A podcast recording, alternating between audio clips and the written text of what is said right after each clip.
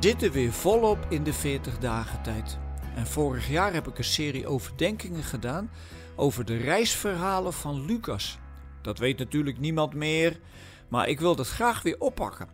En dan ga ik je natuurlijk niet lastigvallen met dezelfde verhalen. Er zijn genoeg andere. Die reisverhalen van Lucas, wat zijn dat eigenlijk? Nou, als je Lucas leest, en je komt aan bij hoofdstuk 9, vers 51, dan lees je dat Jezus vastbesloten op weg gaat naar Jeruzalem. Dat doet hij als hij beseft dat de tijd nadert dat hij in de hemel zal worden opgenomen. Die reisverhalen duren tot Lucas 19, vers 28, waar ze eindigen met de intocht van Jezus in Jeruzalem.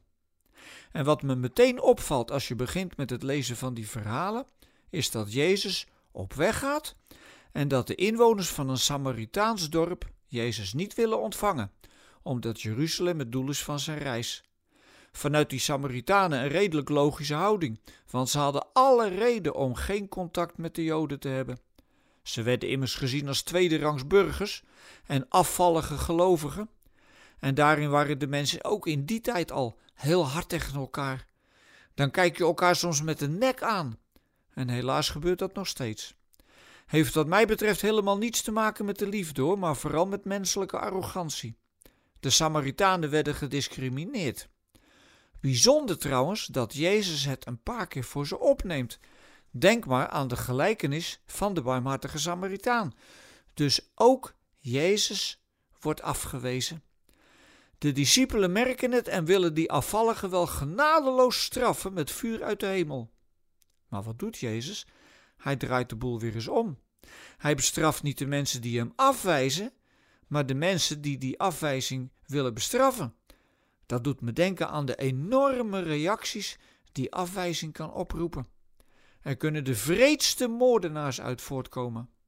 Of mensen die zich zo waardeloos voelen dat ze vinden dat de wereld er beter aan toe is als zij niet meer bestaan. En daar soms de volgens hen nodige consequenties uittrekken. Hoe is het als jij wordt afgewezen, terwijl je het juist hartstikke goed bedoelt? Je wilt vol liefde anderen helpen, maar ze moeten niks van je hebben of beschuldigen ze, ze beschuldigen je van valse motieven.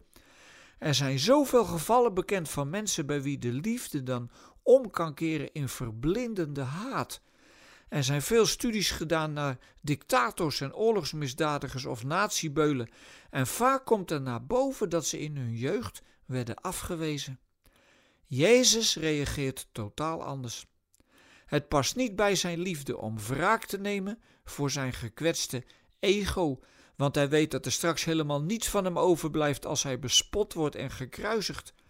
Zou dat komen omdat het ego van Jezus alleen maar bestond uit Gods ongelooflijke liefde voor ons? Hij kwam niet voor zichzelf om gediend te worden, maar om te dienen en zijn leven te geven als een losprijs voor heel veel mensen.